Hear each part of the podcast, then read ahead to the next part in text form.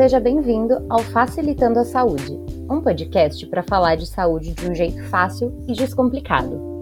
Eu sou Ana Cláudia e seguindo a nossa série de Setembro Amarelo, hoje nosso assunto é sério e importante.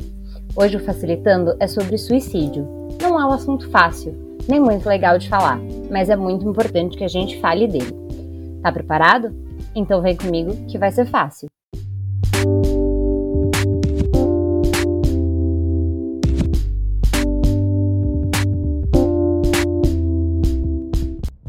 Durante os anos 90, um adolescente de 17 anos chamado Mike M vivia na cidade de Westminster, nos Estados Unidos. Depois de comprar e restaurar um Ford Mustang 68, pintando-o de amarelo, o rapaz ficou conhecido como Mustang Mike. No entanto, por trás da sua paixão por carros e jeito entusiasmado pela vida, os pais e amigos do rapaz não foram capazes de perceber o que ele estava passando. Até que, em 8 de setembro de 1994, Mike foi encontrado morto por seus pais em seu carro. Ele havia cometido suicídio. No velório, os amigos e entes queridos de Mustang Mike decidiram realizar uma homenagem. Eles colocaram uma grande cesta no local com cartões presos a fitas amarelas com a mensagem: Se você precisar, peça ajuda.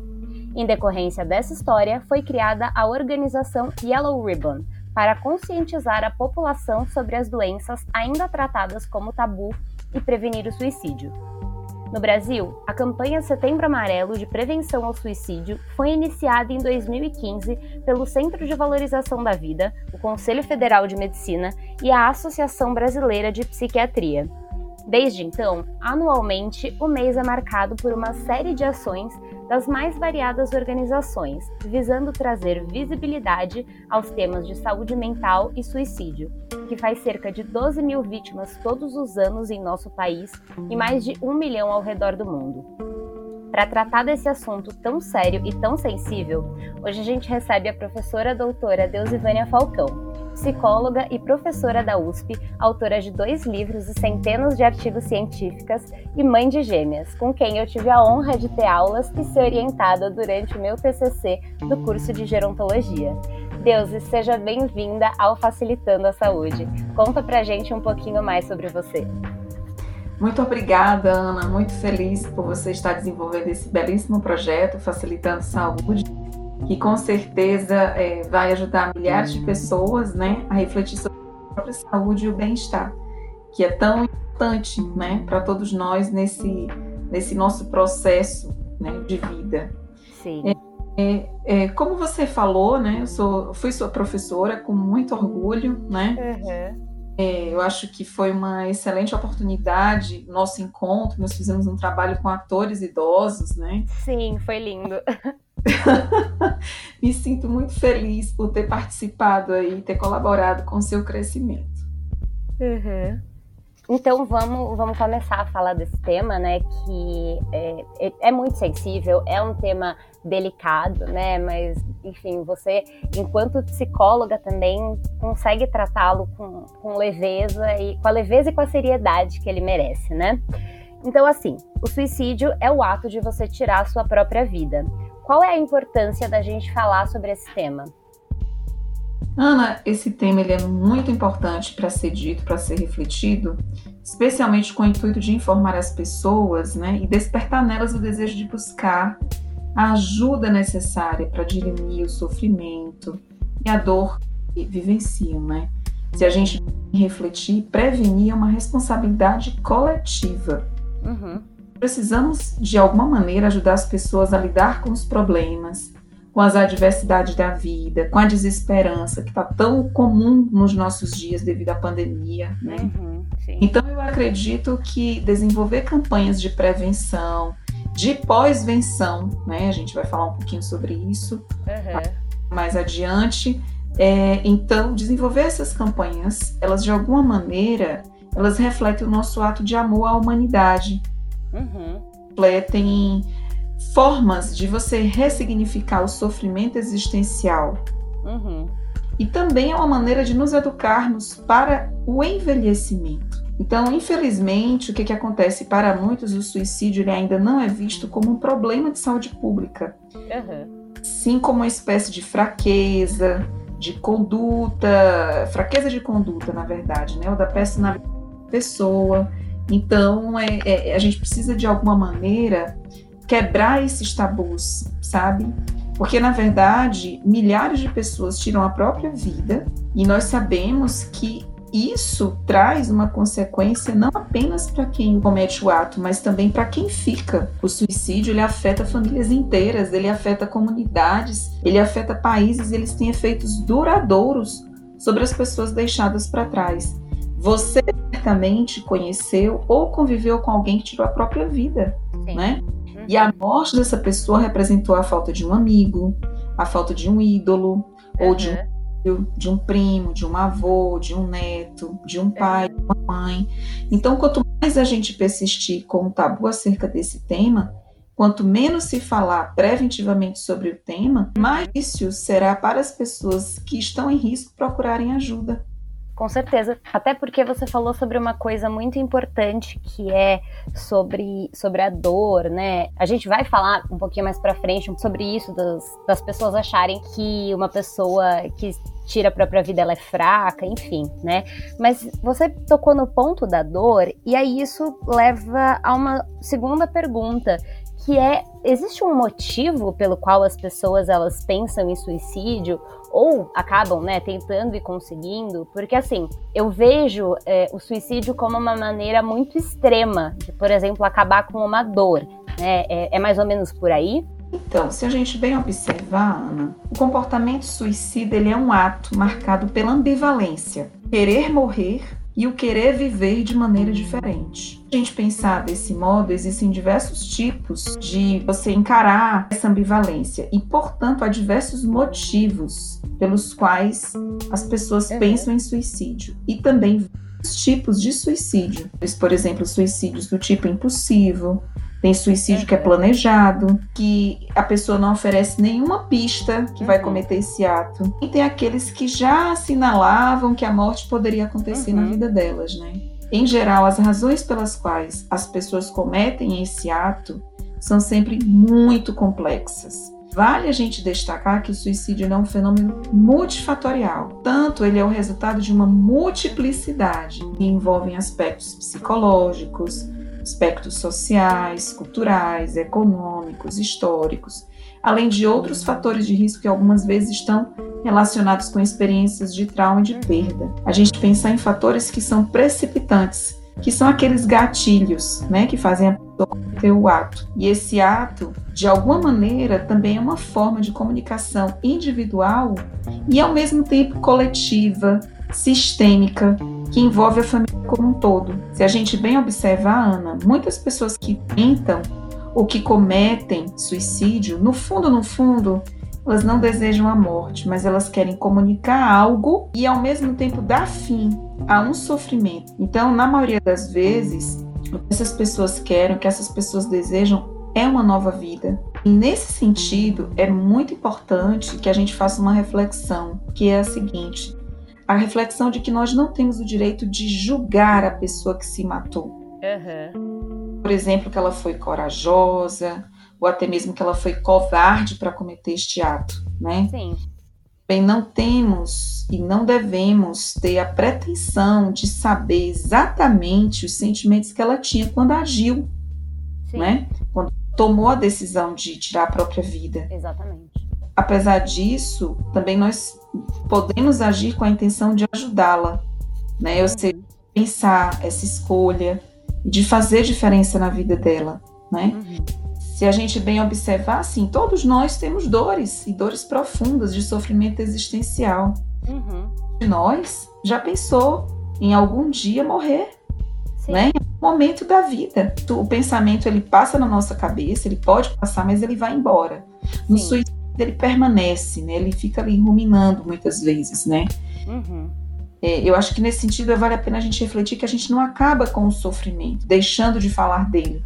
Porque muita gente fala assim, ah, mas eu estou sofrendo muito, eu não posso falar sobre isso, porque se eu falar, eu acho que ele pode ampliar mais ainda. Eu não penso assim. Eu acho que uhum. se a gente uhum. deixar de falar, é pior. Porque Sim. nós, na verdade, precisamos expressar a nossa dor Uhum. E ter cuidado também de não deixar essa dor fazer morada em nossas vidas. Porque uhum. o que acontece? A pessoa, ela muitas vezes dá fim à própria vida porque ela não consegue falar sobre aquilo que lhe atordoa, ela não consegue se ouvir, ela não busca ser acolhida em sua essência, ela uhum. ruminar os traumas vivenciados. Isso até me faz lembrar Sartre, quando ele disse que não importa o que fizeram com você, o que importa é o que você faz com aquilo que fizeram com você. Uhum. Importante a gente refletir sobre aquilo que nos faz sofrer e, ao mesmo tempo, dar um novo significado a essa situação. Pode ser por aí uma oportunidade de encontrar um novo sentido para a vida, você entende? Uhum, Também sim. me faz lembrar Viktor Frankl, né? Quando ele uhum. que se há um sentido em tudo na vida, então deve haver um sentido no sofrimento. Exatamente. Uma parte indelével da vida, mesmo que não seja a morte. Sem sofrimento e morte, a vida humana não pode ser completa. Então, o sofrimento faz parte da natureza humana. A questão é o que você faz com esse sofrimento. Qual é o lugar que você dá para essa dor, para essa sua ferida emocional, para esses seus questionamentos, para isso que te incomoda tanto? Sim, até porque no último episódio que a gente falou sobre os transtornos psiquiátricos, a gente ainda falou, né, com o Bruno, que foi nosso convidado aqui do Facilitando, que é normal você se sentir triste, é normal é, você ter um dia mais para baixo. Então, vale falar, né? A gente está falando aí esse mês todo aqui sobre saúde mental, que o, o, sofrimento, a tristeza, são coisas que fazem parte da nossa vida. Né? E talvez você, como psicóloga, né, vai concordar com uma coisa que eu já ouvi na terapia, né? que é que quando a gente fala sobre uma coisa, além da gente falar sobre aquilo com outra pessoa, a gente se escuta, né? Porque muitas vezes a gente fica só com pensamento na nossa cabeça, mas quando a gente põe para fora através das palavras, a gente está se escutando. E isso pode ajudar a gente a elaborar aquilo que a gente está sentindo de um jeito diferente. Sim, com certeza, é isso mesmo. E essa escuta, ela deve ser uma escuta acolhedora, né? Isso me faz até lembrar Sêneca, né? Ele diz assim: sabe qual foi o meu maior progresso? Meu maior progresso foi passar a ser amigo de mim mesmo. Uhum. Então, se escutar, se permitir ouvir, fazer uma escuta amorosa, né, como eu consigo mesmo, se abraçar, se acolher, é um ato de amizade consigo mesmo. É um ato de amor próprio. E isso entra muito na coisa do autocuidado, que é o, o, foco do facilitando, né? Da gente se conhecer e da gente se cuidar, se acolher. Eu acho isso uma coisa muito bonitinha, né? Todos os psicólogos que eu conheço falam muito sobre se acolher, e eu acho isso uma coisa tão importante, né? Mas no caso das, principalmente nas, nas pessoas que têm pensamentos suicidas, ideação suicida, é muito importante a gente olhar para elas, né? Olhar para elas, na verdade, de um jeito mais, com um olhar mais sensível, com um olhar mais gentil. Olhando para as estatísticas de suicídio, tem três grupos que chamam muita atenção com o aumento do número de casos em jovens, jovens adolescentes, em idosos e em pessoas do sexo masculino. Você pode comentar sobre esses grupos e por que, que a incidência é maior neles? Bem, o risco de suicídio ele aumenta de acordo com o número de tentativas, né? Associado a intervalos de tempo menores entre essas tentativas. O que a literatura científica diz a respeito? Né? A literatura científica fala que os idosos apresentam menores índices de tentativas de suicídio quando comparados a outras faixas etárias. Porém, eles também possuem maiores índices de suicídio consumado jovens, por sua vez, há uma estimativa de um suicídio consumado entre 3 e, entre, por exemplo, 100 e 200 tentativas mais de 65 anos, a estimativa de um suicídio consumado ele ocorre a cada quatro tentativas. Então, se a gente bem observar, cada grupo etário ele apresenta vulnerabilidades e ele também apresenta estressores diferentes, né? Então, o que, que a gente vê no caso dos jovens, né? Eles em geral são afetados por estresse envolvendo o histórico de negligência ou abuso que sofreram na infância, essa necessidade grande de mostrar que é invejável, que é desejável, o desemprego, a falta do apoio familiar, os conflitos financeiros e também amorosos. E aí vale destacar o término de relacionamentos, né? A questão que eu também tenho observado é a não aceitação da orientação sexual, a dependência do álcool e de outras drogas. Uhum. Em a morte de uma pessoa querida. Então, se a gente bem observar, esses fatores eles acabam desenvolvendo muitas vezes sintomas depressivos, transtorno bipolar, outros transtornos mentais, trazendo dessa forma um intenso sofrimento psíquico para as pessoas, né, que estão acometidas por esse, esses transtornos.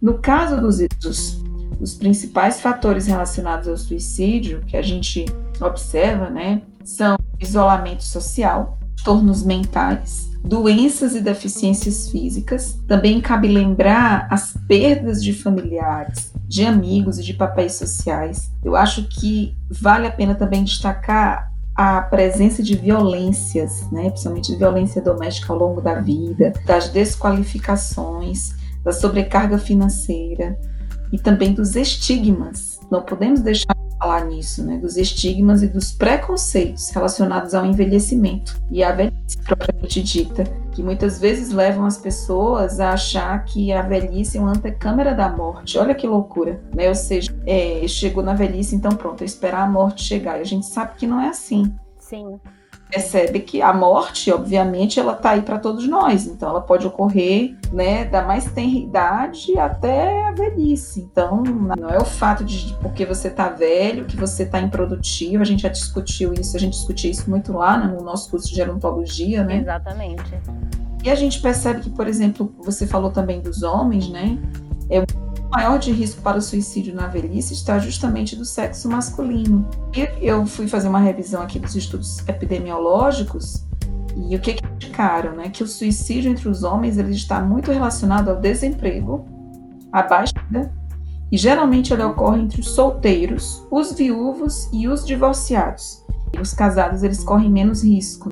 E são maiores entre as pessoas de idade mais avançada, né, e que não têm filhos de ter uma história clínica de depressão ou do uso abusivo do álcool. Uma coisa também que eu achei interessante, Ana, fazendo aqui umas pesquisas, é que a migração dos idosos que moravam no campo para a cidade desencadeou em vários deles o sofrimento pela ruptura dos vínculos, da dificuldade em se adaptar aos costumes da vida urbana, Muitas vezes eles vão para a casa dos filhos, né? E aí há muitas vezes um choque de geração com os netos. Às vezes não, muitas vezes eles acabam sendo suporte, né, dos netos. Né, eles acabam sendo amortecedor do estresse de conflitos que porventura venham a existir entre os pais e os, e, e, e os filhos, né? Eles acabam sendo aí um amortecedor. Mas essa dificuldade muitas vezes em sair do seu próprio habitat, ir para um habitat diferente e ter que atender as demandas né, do filho, da nora ou do sogro, isso tudo afeta, né? A, o convívio social deles. Às vezes, assim, eu percebo que até alguns idosos que eu já, que eu já convivi, que eu já conheci, eles dizem que é como se eles se sentissem um estranho no mundo, mesmo convivendo com a família e cercado de pessoas. É, sobre a velhice ainda é, a gente vai ter episódios, obviamente, né, porque eu sou gerontóloga, então aqui o Facilitando vai ter, principalmente agora em outubro, né, a gente vai ter episódios falando aí sobre o idoso, mas é muito importante a gente falar sobre a questão do, do isolamento, enfim, e eu acho que essa foi uma coisa que muita gente sentiu agora com a pandemia, né, que a gente tá dentro de casa, a gente não vê mais as pessoas, a gente não pode sair, e aí o quanto que isso também mexeu com as pessoas, né? A gente estava até falando aí sobre o idoso, né? Essa coisa do isolamento. Durante a pandemia, inclusive no episódio anterior do Facilitando, a gente falou sobre isso, né?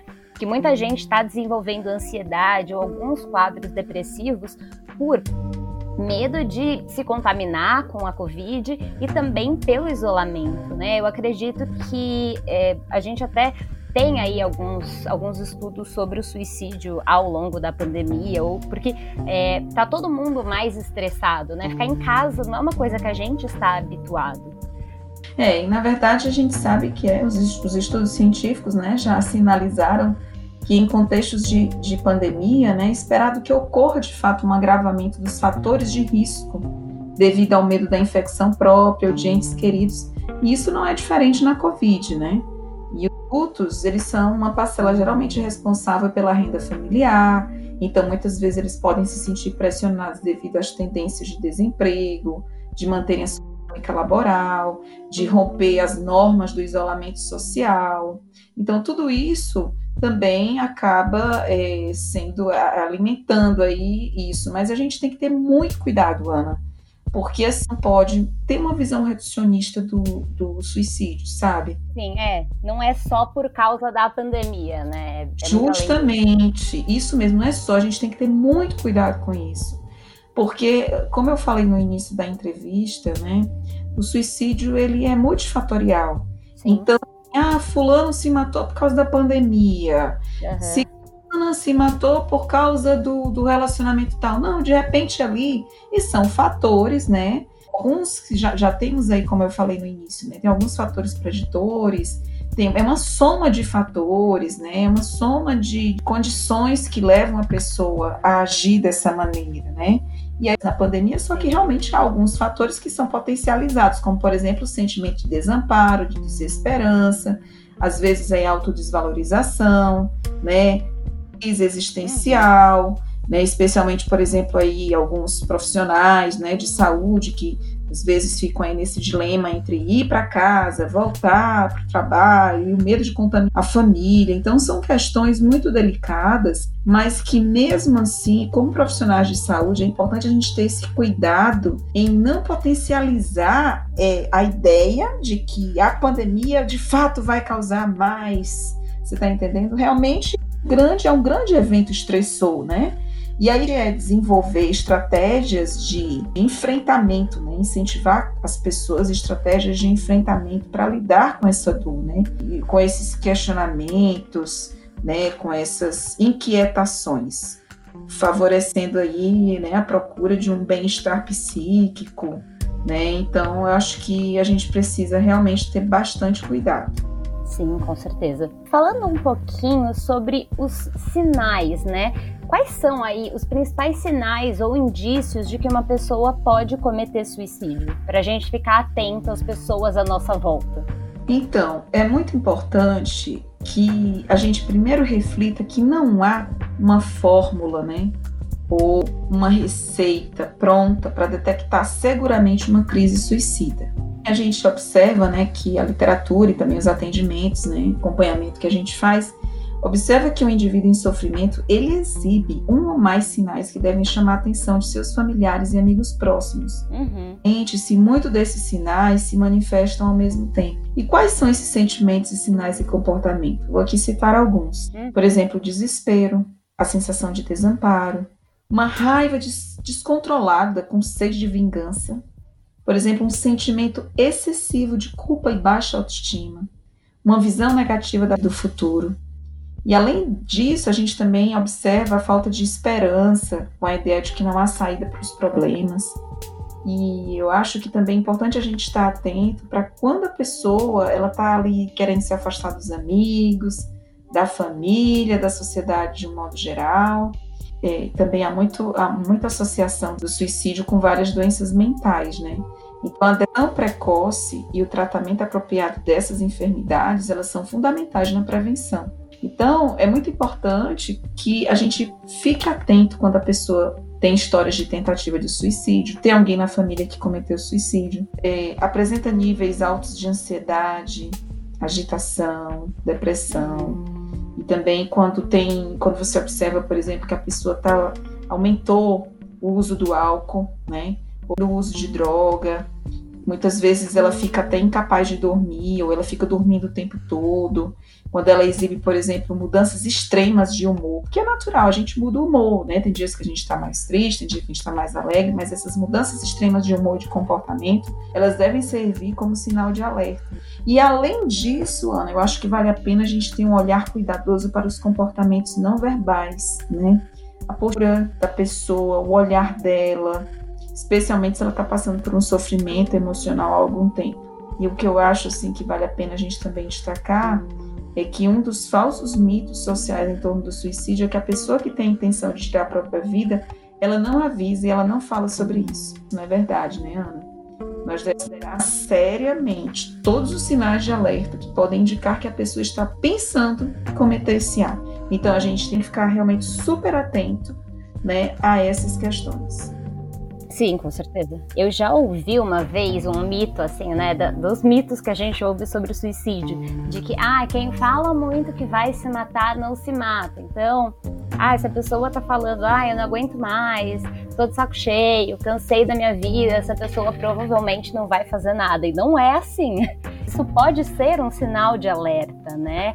É, a pessoa pode estar tá dando indícios de que ela precisa de ajuda, sem falar assim, claramente preciso de ajuda, e isso pode ser sugestivo, né? Pode ser uma dica para quem está perto do tipo, olha, estou precisando de ajuda, não consigo falar que preciso de ajuda, mas estou jogando no ar, assim. Uhum, com certeza, com certeza. A gente tem que estar tá realmente muito é, antenado, né, com cada movimento né? E não menosprezar esses movimentos, né? Não menosprezar o conteúdo dessa fala. Com certeza. E tem alguma coisa que a gente, enquanto sociedade, pode fazer para ajudar as pessoas que tentaram suicídio ou que estão falando sobre esse assunto, como eu falei na pergunta anterior? Sim. É, por exemplo, se você tem um, um amigo ou um familiar né, próximo a você que está passando por situações difíceis na vida e você suspeita né, que ele ou ela está tendo, por exemplo, pensamentos suicidas, né, então você tem que realmente ter esse olhar mais atento. Nesses casos, né, algumas das recomendações é, inclusive de uma campanha que eu participei quando eu morei nos Estados Unidos, né? Até fiz um vídeo, tá lá na internet, é o Take Five to Save Lives, uma campanha por um movimento que tem lá nos Estados Unidos de prevenção, né? E eles falam muito da nossa, da nossa importância de estar alerta aos sinais e de fazer a nossa parte como sociedade. Por exemplo, se você é professor, ficar atento aos seus alunos, se você é padre, pastor, ou dirigente de alguma religião, né? Também ficar aluno, ficar atento, né, às pessoas que estão à sua volta. Então, na verdade, o porteiro também, porque às vezes o porteiro da escola, ele fica ali olhando o aluno que entra, o aluno que sai, então ele observa ali às vezes a expressão facial daquele aluno, assim, às vezes até discussões do aluno com a própria família. Então, assim, na verdade, na verdade, todos nós temos um grande papel na sociedade. E aí, se a gente tem, por exemplo, suspeita de que alguém está passando por uma situação como essa, é muito importante que a gente incentive essa pessoa a buscar um profissional de saúde na área, né? profissional da psicologia, da psiquiatria, é, da enfermagem psiquiátrica também, porque às vezes é, é, é só escuta e de repente aquele profissional já fazendo essa escuta já envia para um profissional mais qualificado da área. Então, eu acho que vale a pena a gente manter essa corrente, né? E eu acho que vale a pena a gente remover, em alguns casos, itens letais da casa. Eu acho que a gente tem que, pelo menos, tentar, né? Buscar conversar, né? Se ele, por exemplo, ou ela, né, disser assim, não vou atender seu telefonema, mas tentar de alguma maneira. E por outro lado, é muito importante que a gente haja com empatia, né? Por exemplo, a pessoa se sente importante para você, conversar com ela, olhar nos olhos dela, oferecer um ombro amigo, estar disposta a ouvir com cordialidade, porque às vezes o que a pessoa quer é aliviar aquela dor naquele momento, e em aliviando ela já vai elaborando, né? Se você incentivá-la a fazer um acompanhamento psicoterápico, melhor ainda, né? Ter o apoio vezes de um psiquiatra para ter uma intervenção medicamentosa, de um, um psicólogo para fazer essa escuta ativa e terapêutica, deixa a pessoa, por exemplo, falar sobre, sobre os sentimentos dela, buscando não julgá-la, respeitá-la, né? E, e, também, né, a psicologia positiva, ultimamente, tem, tem trazido muito essa ideia da gente focar né, nos nossos valores, nas nossas virtudes, então a gente pode tentar fazer isso com a pessoa, buscar com que ela fale, por exemplo, é, digamos assim, dos problemas anteriores que ela teve na vida, né? E de conseguir resolver. E aí, com isso, refletir um pouco sobre a resiliência, né? Porque todo mundo enfrenta problema. Uns mais, outros menos, mas todo mundo enfrenta problema. E aí, muitas vezes, né, tem que realmente perguntar para a pessoa: você está tá pensando em cometer suicídio? Né? Você pensou em cometer. Eu acho que ninguém tem que ter medo de perguntar, sabe? Porque no fundo o suicídio não deve ser um tabu e ele também não deve ser mantido em segredo, uhum. né? Se a gente pensar junto, a luz e a escuridão, elas precisam caminhar juntas. E nós vamos encontrar maneiras de lidar com esses dois lados na vida. Então, se a pessoa está passando por um problema difícil, é junto com ela, pegar na mão dela e dizer assim: vamos juntas desenvolver estratégias de enfrentamento para isso. É muito importante. E além disso, eu acho que também vale destacar que nós temos que também estar atento às ideias, por exemplo, ideias, falas, aquelas cartas de despedida com intenções suicidas, por exemplo, parecer, vou deixar você em paz, né? Eu queria nunca mais acordar. Então, nesses casos, é muito importante, mais uma vez, que a gente entre em contato com um profissional de saúde mental e que também busque linhas de apoio de combate ao suicídio. Aqui no Brasil, nós temos o Centro de Valorização da Vida, é 188, a ligação é gratuita, e temos ali pessoas que vão poder ajudar, né, que estão ali dispostas, que foram receber um treinamento para isso. Então é muito importante que a gente destaque também o apoio dos centros de atenção psicossocial, dos, dos, hospitais universitários, que muitas vezes também fazem um trabalho de escuta, né, e dos centros de, do centro de valorização da vida. Então, você veja que há toda uma equipe por trás que pode dar esse suporte, né? E é importante também, principalmente no caso dos jovens, né, os pais aí que supervisionam as redes sociais, ou mesmo celular, né, enfim, das crianças, dos adolescentes, terem esse olhar atento, porque é, muitas vezes alguém está comentando com o filho alguma coisa assim e a criança ou adolescente não tem essa a ideia da gravidade, né? Que é, enfim, o suicídio, ou não consegue perceber esses indícios. Então, para os pais, para os responsáveis, é importante a gente olhar para isso também, né? Cuidar não só dos nossos filhos, mas das pessoas que estão se relacionando aí com as nossas crianças e os nossos jovens. Com certeza, muito. A gente tem que ter, eu acho que essa questão da solidariedade, né? Mais do que nunca, eu acho que a gente teve, inclusive com a pandemia, a necessidade de colocar em prática os nossos valores para a convivência. E esses valores para a convivência, eu destaco, né, dentre eles a tolerância, o respeito, o respeito por si mesmo, pelos outros, a responsabilidade por suas ações, a empatia, a solidariedade, a generosidade, a gentileza. Todos são valores para a convivência que são fundamentais nesse processo. Né? E uma pergunta importante que você que estuda família, né? Isso é uma coisa bem legal, né? Que a primeira aula que eu tive com você na faculdade foi sobre relações familiares, né? Normalmente, quais são as repercussões do suicídio nas famílias enlutadas, né? Nas famílias das pessoas que se suicidam? Então, muito importante essa, realmente a sua questão, porque é, a pessoa vai e quem fica, fica com a dor, né? Então, essas pessoas, elas são sobreviventes enlutados por suicídio, né? Que são os familiares, também a gente pode pensar nos amigos, nos profissionais que muitas vezes acompanharam a luta, né, daquela pessoa, né? Uhum. É os vizinhos mesmo, todos ficam muito chocados, né, com a situação. Então, a gente até usa o termo sobreviventes testemunhas, né? Pessoas que testemunharam o ato ou que encontraram o corpo do falecido, além dos familiares, como eu falei, né, vizinhos ou até uma pessoa que está passando na rua. Mas é importante que a gente tenha esse olhar ativo para a família, né, porque qualquer pessoa que tem se sentido afetada pelo suicídio de alguém é um sobrevivente. E para cada uma dessas pessoas é necessário um cuidado diferenciado. E a pessoa enlutada, né, a gente observa ela muitas vezes ela não se sente autorizada a falar sobre sua dor, sobre quem morreu, né? Incluindo, por exemplo, os sentimentos que ela tem. Mas sabe por quê?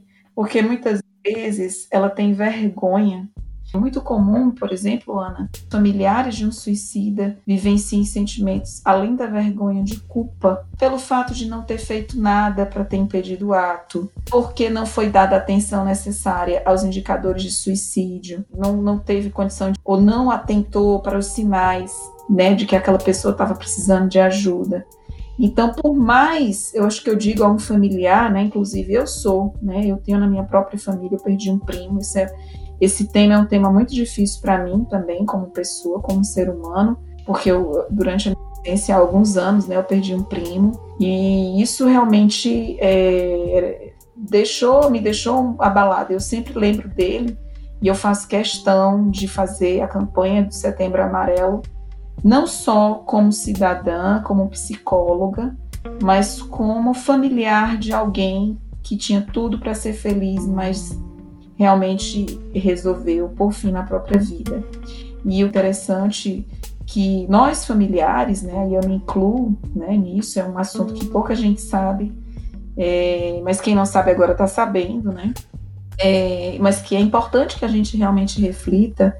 É, por mais que você queira entender o que aconteceu, o fato é que a verdade, né, ela se esvai com aquela pessoa que cometeu suicídio. E, e, e essa questão de ficar sem resposta, ela causa muita angústia, ela causa mal-estar.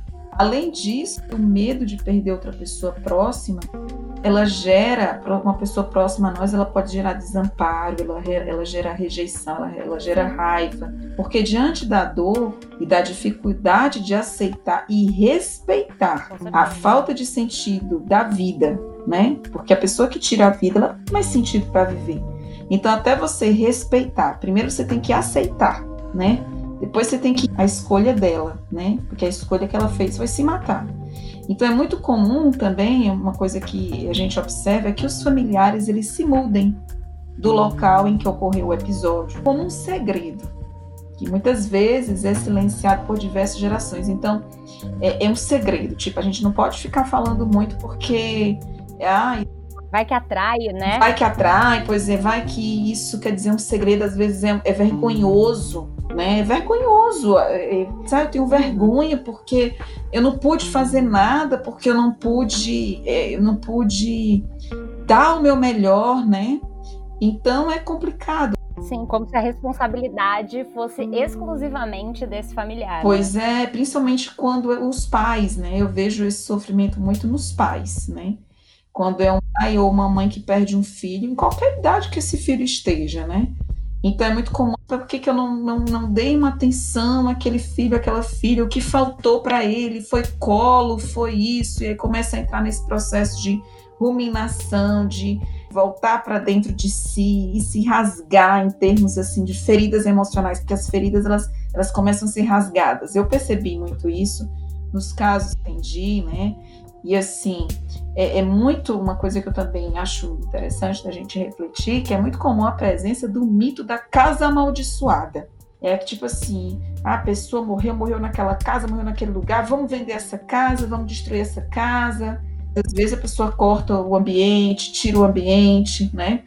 Então, é muito comum famílias vivenciem esses conflitos, né? E elas evitam falar sobre esse tema. Essa, e elas, quando elas evitam, elas querem justamente encontrar uma maneira de se defender da dor, porque a dor é grande.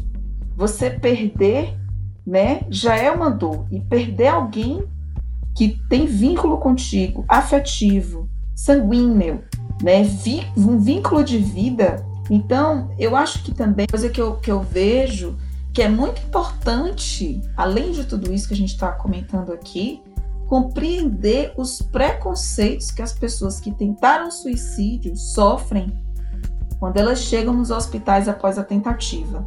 Porque ela, a pessoa pergunta por que, que você está assim e descobre que foi uma tentativa de suicídio, ela já é vista com outro olhar. Sim. É importante que a gente tenha esse olhar para essa pessoa e, e acolhê-la né, com compaixão, ouvir com empatia, né? não só para essas pessoas, mas também para aquelas famílias, como a gente falou, que são as enlutadas, né? criar espaços para que elas possam compreender né, essa dor. Então, nós temos, por exemplo, na universidade, né, alguns movimentos que, que, de prevenção ao suicídio aos nossos estudantes, né? As pessoas da comunidade em geral. Nós temos, por exemplo, na USP, no Instituto de Psicologia, a professora Maria Júlia Kovacs, que tem um trabalho lindo nessa área, né? Ela foi uma das grandes professoras no Brasil com esse tema, né? Falando da psicologia da morte, né? Que o que ela destaca, e todo o grupo de pesquisa dela, né? Que é um grupo renomado nessa área, quando envolve familiares, é justamente a gente ter esse olhar de acolher com compaixão, com empatia, com atenção amorosa. E, e se a gente bem observar, nós não seremos os mesmos após a morte de alguém que, que é próximo a nós e que cometeu suicídio. Nós podemos tornar digna a vida de quem partiu, né? Então, esse é a vida de quem partiu, no fundo, no fundo, ela não morre dentro de nós. Porque nós vamos ter sempre as lembranças da pessoa que cometeu suicídio. Essas lembranças elas vão permanecer vivas em nós. Cabe a nós saber o que, que nós vamos fazer com essas lembranças. Qual o sentido que nós vamos dar a elas? Qual o sentido daquela pessoa na nossa vida e o que que esse, e o que que esse ato dela também é, é, faz você buscar de repente até ajudar outras pessoas e, e, dar sentido ao teu trabalho. Eu acho que tudo isso são questões que a gente precisa refletir de uma maneira sistêmica, né? Porque, como eu falei, ele atinge toda a família. Então, numa perspectiva sistêmica, todos nós somos interdependentes. Então, todos nós somos, de alguma maneira, atingidos por essa dor. E é uma dor que muitas vezes pode permanecer muito tempo. Então, esse cuidado em pós-venção é fundamental. É o que a professora Maria Júlia Kovacs fala muito, né? É a importância desse cuidado em pós-venção. É exatamente isso. Eu gostei muito, eu nunca tinha ouvido esse conceito de pós-venção, né? Que a gente fala muito de prevenção, mas de como que a gente cuida é, de quem ficou, né? Muito pertinente essa sua fala. Eu estava lendo uma matéria que falava sobre o Setembro Amarelo, né? Falando que muitos dos suicídios não são divulgados na mídia porque existe um medo de isso causar um efeito Werther, né? O que foi o efeito Werther? Foi uma onda de suicídios após o lançamento do livro de Goethe, Os Sofrimentos do Jovem Werther, nos anos de 1700 na Alemanha. Mas principalmente de uns anos para cá, eu tenho percebido que as pessoas estão falando do tema, né, de suicídio, não assim é, sobre como as pessoas se suicidaram, mas falando sobre o assunto para alertar que muitas vezes isso é mais próximo de nós do que a gente imagina. Você acha que quando a mídia fala sobre isso, a gente consegue conscientizar as pessoas para a prevenção do suicídio? Então, é, vale a pena você pensar que, de fato, dar notícias sobre suicídio desperta dilemas, né? Como conciliar o dever de informar sem provocar danos ou ferir a suscetibilidade dos indivíduos, especialmente quando essas pessoas são pessoas públicas, são celebridades, né? Então, nessa situação, vários veículos de comunicação eles preferem de fato não divulgar o ato suicida. Talvez porque existe a noção de que a veiculação inapropriada desses casos poderia ser chocante ou estimular o ato, como se fosse uma espécie de contágio social, mais ou menos isso que você trouxe para a gente, né? Que a gente na psicologia social a gente usa o termo contágio social.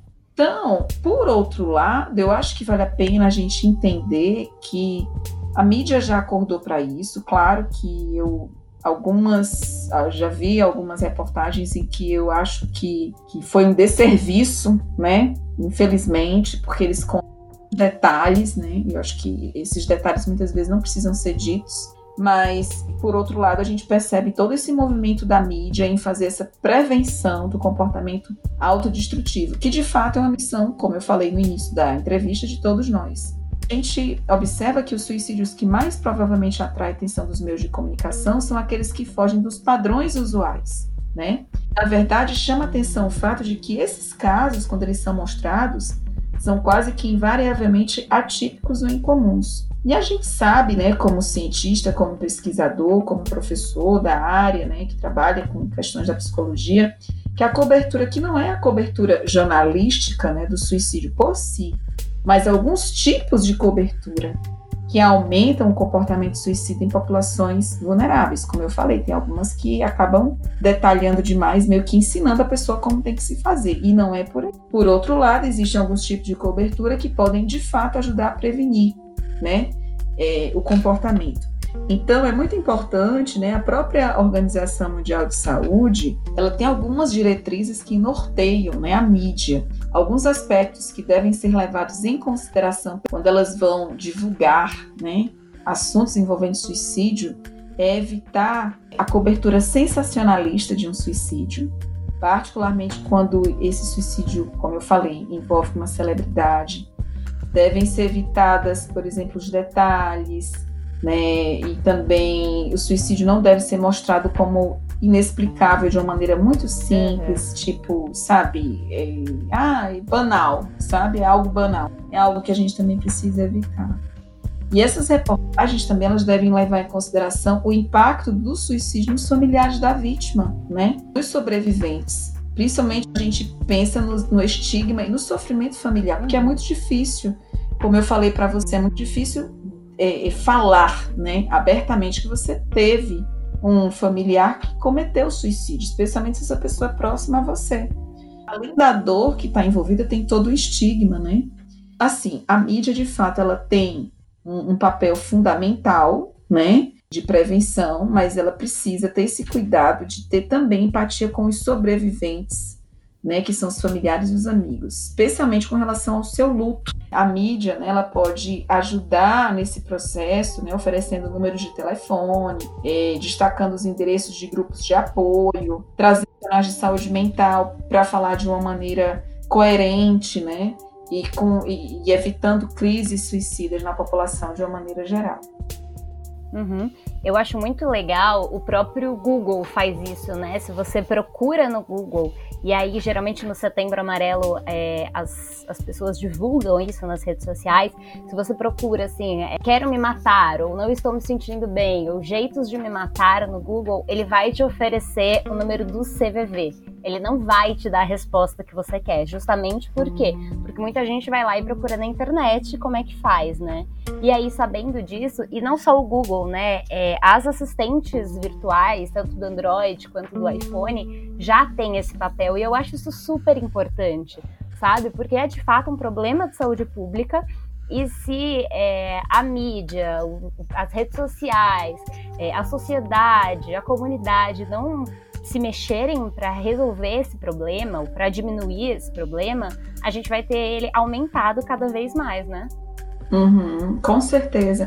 E cabe a nós, Ana, a questão também do autocuidado, como você também destacou, né? Uh, buscar também esse autocuidado, até a gente como profissional de saúde, né? E aproveitar esse momento, eu acho que o setembro amarelo ele deve ser uma prática diária, né? De janeiro a janeiro. Nós temos o setembro, mas é de janeiro a janeiro, né? Então, a saúde mental ela deve ser ela deve ter um olhar, né? A saúde de uma maneira geral. Não é um mês só que a gente para, né? Ah, então tá, em setembro a gente vai falar sobre suicídio. E aí nos outros 11 meses do ano a gente não fala mais nada sobre saúde mental, né? Então ser constante esse diálogo. Deus, eu queria muito te agradecer por toda a sua contribuição e, e, enfim, suas falas sempre muito pertinentes. E aí agora, se você quiser falar mais alguma coisa, o espaço é seu. Eu também te queria te agradecer muito, Ana, de coração, por essa oportunidade. Eu acho que é meu dever como cidadã, né, como pessoa, como alma humana, né, não só como psicóloga, mas como alma humana, compartilhar esses conhecimentos com a intenção de ajudar alguém né, que de repente é pensando em tirar a própria vida. Eu queria dizer para essas pessoas, né, que pensam isso, ou pessoas que conviveram, né, com esse dilema, ou com pessoas que foram as sobreviventes, né, nós temos de fato, diante das incertezas, né, da vida, do sofrimento da vida, diante de tudo isso, eu acho que a gente precisa desenvolver mesmo, sabe, aquela capacidade que é essencial a todos nós, que é a questão da humildade, para buscar ajuda, sabe, quando preciso. Humildade para buscar essa ajuda e ressignificar essa dor, lutar e em busca de um sentido para melhor viver, né? Victor Frankl, né, ele, ele traz muito isso quando ele diz assim: quem tem um porquê enfrenta qualquer como quando a situação for boa, desfrute-a.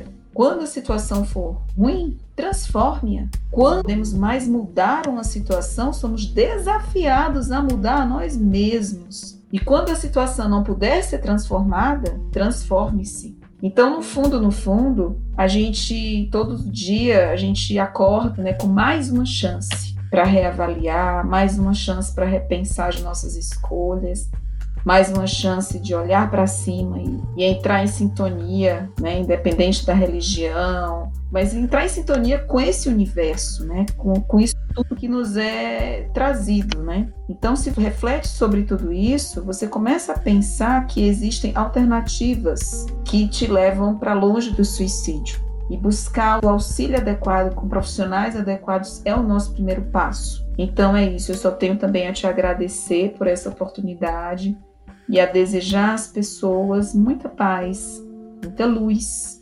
muita, muita, muita vontade de viver e fazer a diferença nesse mundo.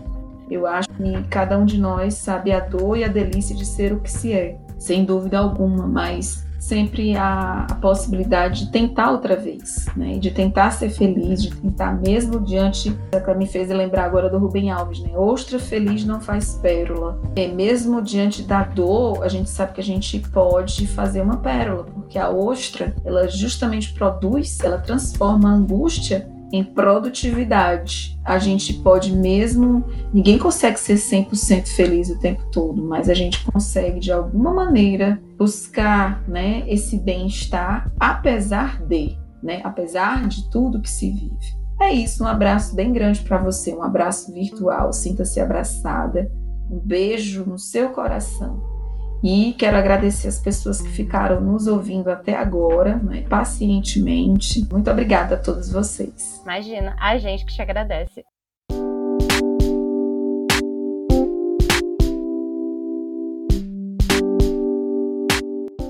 O Facilitando a Saúde existe para trazer informações de qualidade e te ajudar a se conhecer melhor e se empoderar da sua própria saúde.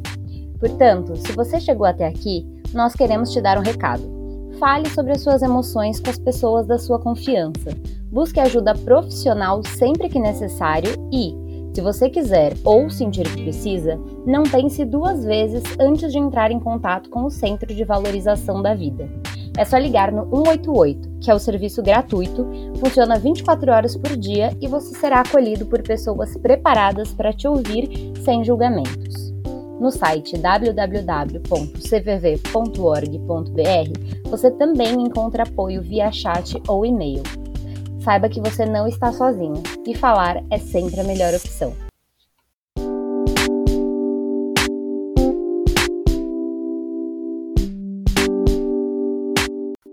Esse foi o episódio de hoje do Facilitando a Saúde sobre suicídio. A gente fica por aqui, mas logo voltamos trazendo para você conteúdos práticos, de qualidade e de um jeito fácil de entender. Você pode falar com a gente pelo Instagram no arroba Facilitando a Saúde, pelo Twitter no arroba FacilitandoCast ou por e-mail no facilitandocast.gmail.com. Às sextas-feiras tem episódio novo para descomplicar e facilitar a sua relação com a saúde e também com a doença no momento em que ela aparecer. Tá preparado? Então vem comigo que vai ser fácil.